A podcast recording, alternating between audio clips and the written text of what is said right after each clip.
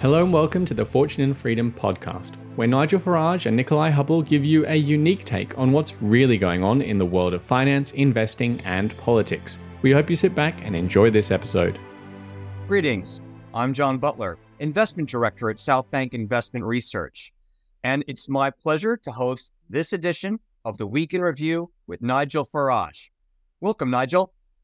Thank you very much indeed. And what a week it's been.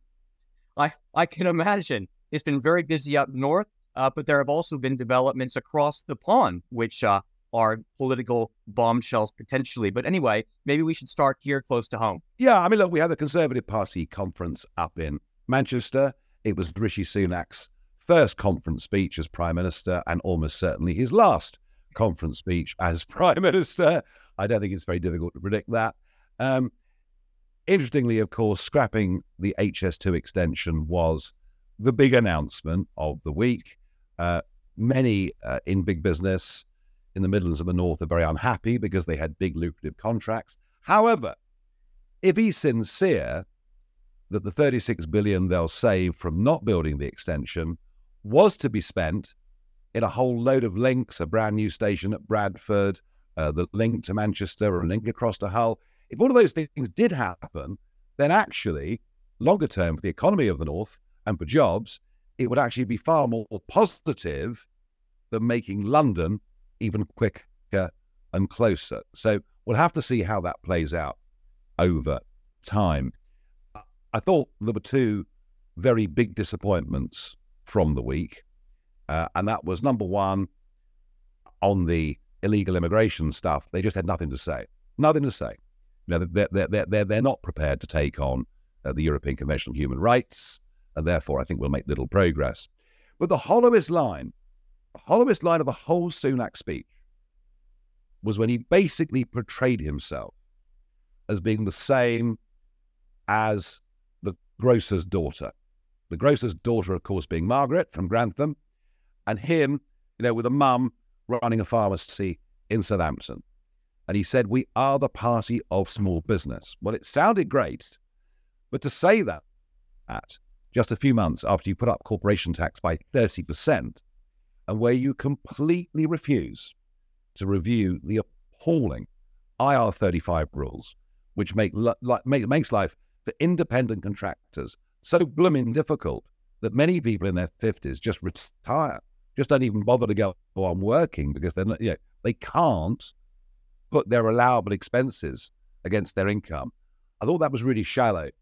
And there was nothing there for entrepreneurship, nothing there for any business outside of the big corporates.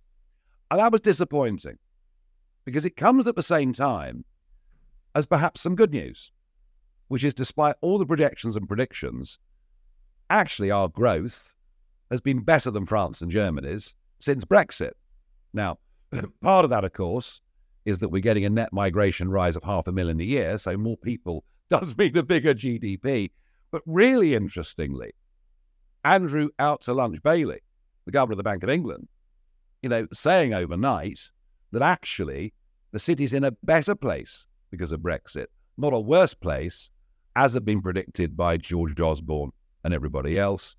And even Rathi, the boss of the FCA, saying really Brexit puts our financial services industry in a much better position because we're now able to tailor legislation to our industries, our markets.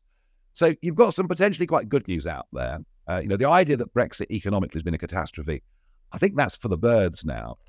Uh, the problem is, I just don't see the last days of a conservative government or an incoming Labour government using the opportunities in a better way.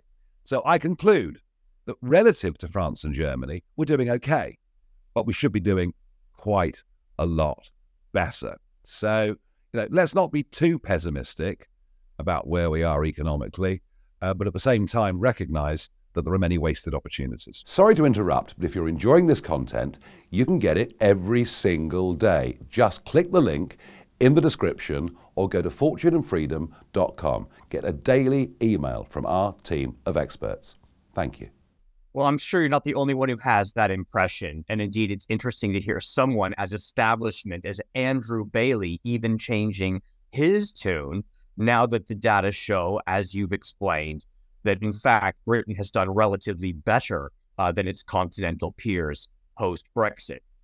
But let's co- let's cross the pond for a second. There have also been some political fireworks uh, in the United States uh, over the past few days. Just a bit.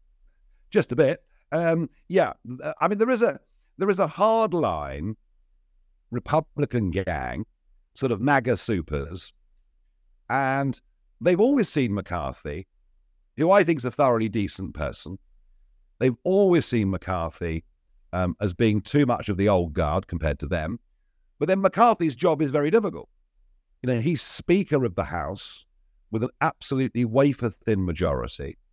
And what McCarthy wanted to do was to stop another government shutdown. And so Matt Gaetz, who, who, you know, is a friend of mine, and I know him, but Matt Gaetz is determined that not another penny should go to Ukraine, that a shutdown is actually desirable.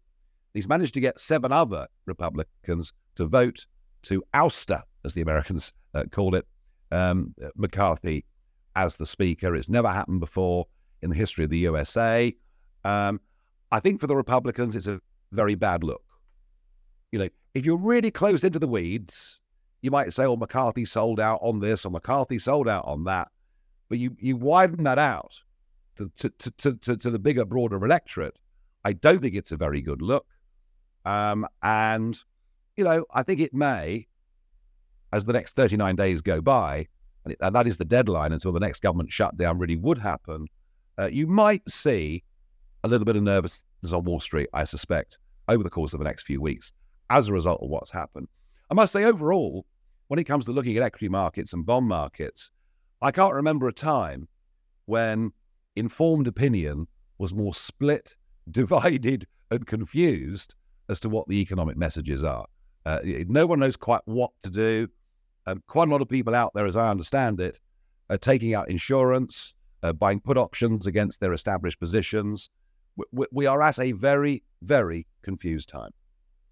Well, we're at a confused time politically and, as you say, in the financial markets. Uh, here at South Bank Research, over the past few days, we've been noticing that an unusually high number of market cross correlations, when you look across interest rates, bond yields, uh, foreign exchange, commodities, equity markets, they're just not behaving vis a vis each other as they normally do.